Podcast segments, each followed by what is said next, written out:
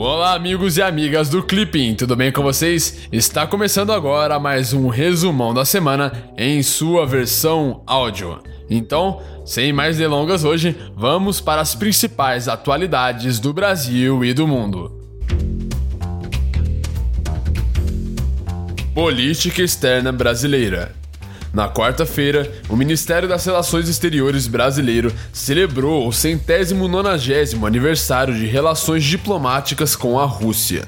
Segundo a nota, ao celebrar a tradicional cooperação entre Brasil e a Rússia, o governo brasileiro reitera o seu compromisso de continuar trabalhando com o governo russo para fortalecer ainda mais os laços que unem os dois países.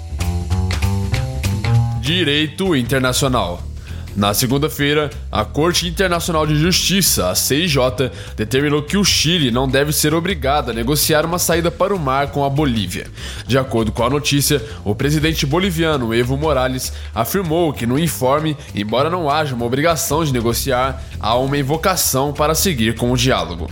Na quarta-feira, a CIJ determinou que os Estados Unidos retirem as sanções interpostas contra o Irã com relação a produtos de natureza humanitária.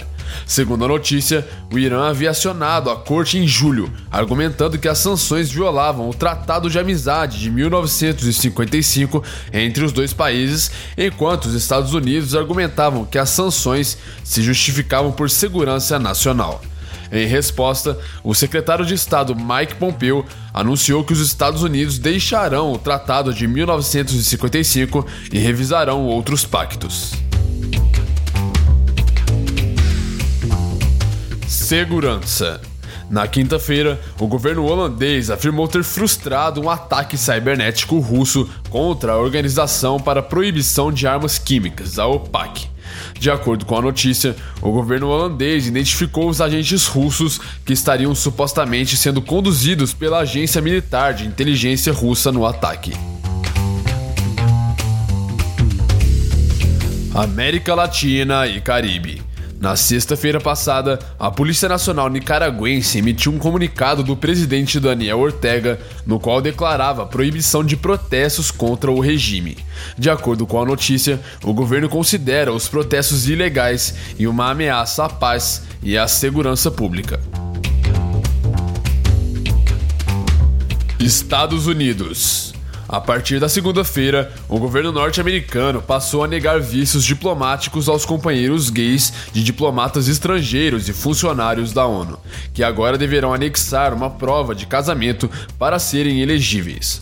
De acordo com as autoridades norte-americanas, a medida não apenas está alinhada à política aplicada a diplomatas norte-americanos no exterior, mas também busca garantir um tratamento consistente entre parceiros do sexo oposto e do mesmo sexo ao exigir que os parceiros do mesmo sexo, como os do sexo oposto, devem se casar para estarem qualificados a obter vistos diplomáticos derivativos.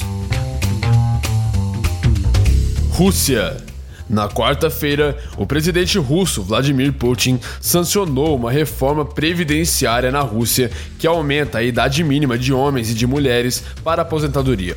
Segundo a notícia, as autoridades justificaram o aumento devido ao crescimento da expectativa de vida no país e de seus efeitos financeiros no sistema previdenciário. União Europeia na quarta-feira, encerrou-se o Congresso do Partido Conservador Britânico, liderado pela primeira-ministra Theresa May.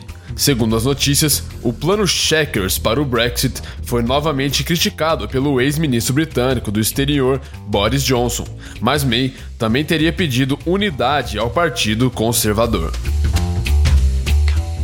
Economia no domingo, os Estados Unidos selaram um acordo com o Canadá para incorporá-lo ao acordo previamente fechado com o México sobre as negociações do Tratado de Livre Comércio da América do Norte, o NAFTA, na sigla em inglês.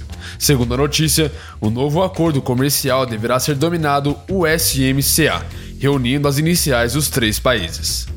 Na segunda-feira, o presidente norte-americano Donald Trump acusou o Brasil de tratar as empresas norte-americanas injustamente. De acordo com a notícia, Trump teria afirmado: eles nos taxam como bem entendem. Se perguntarem algumas empresas, dirão que o Brasil está entre os mais duros, talvez o mais duro.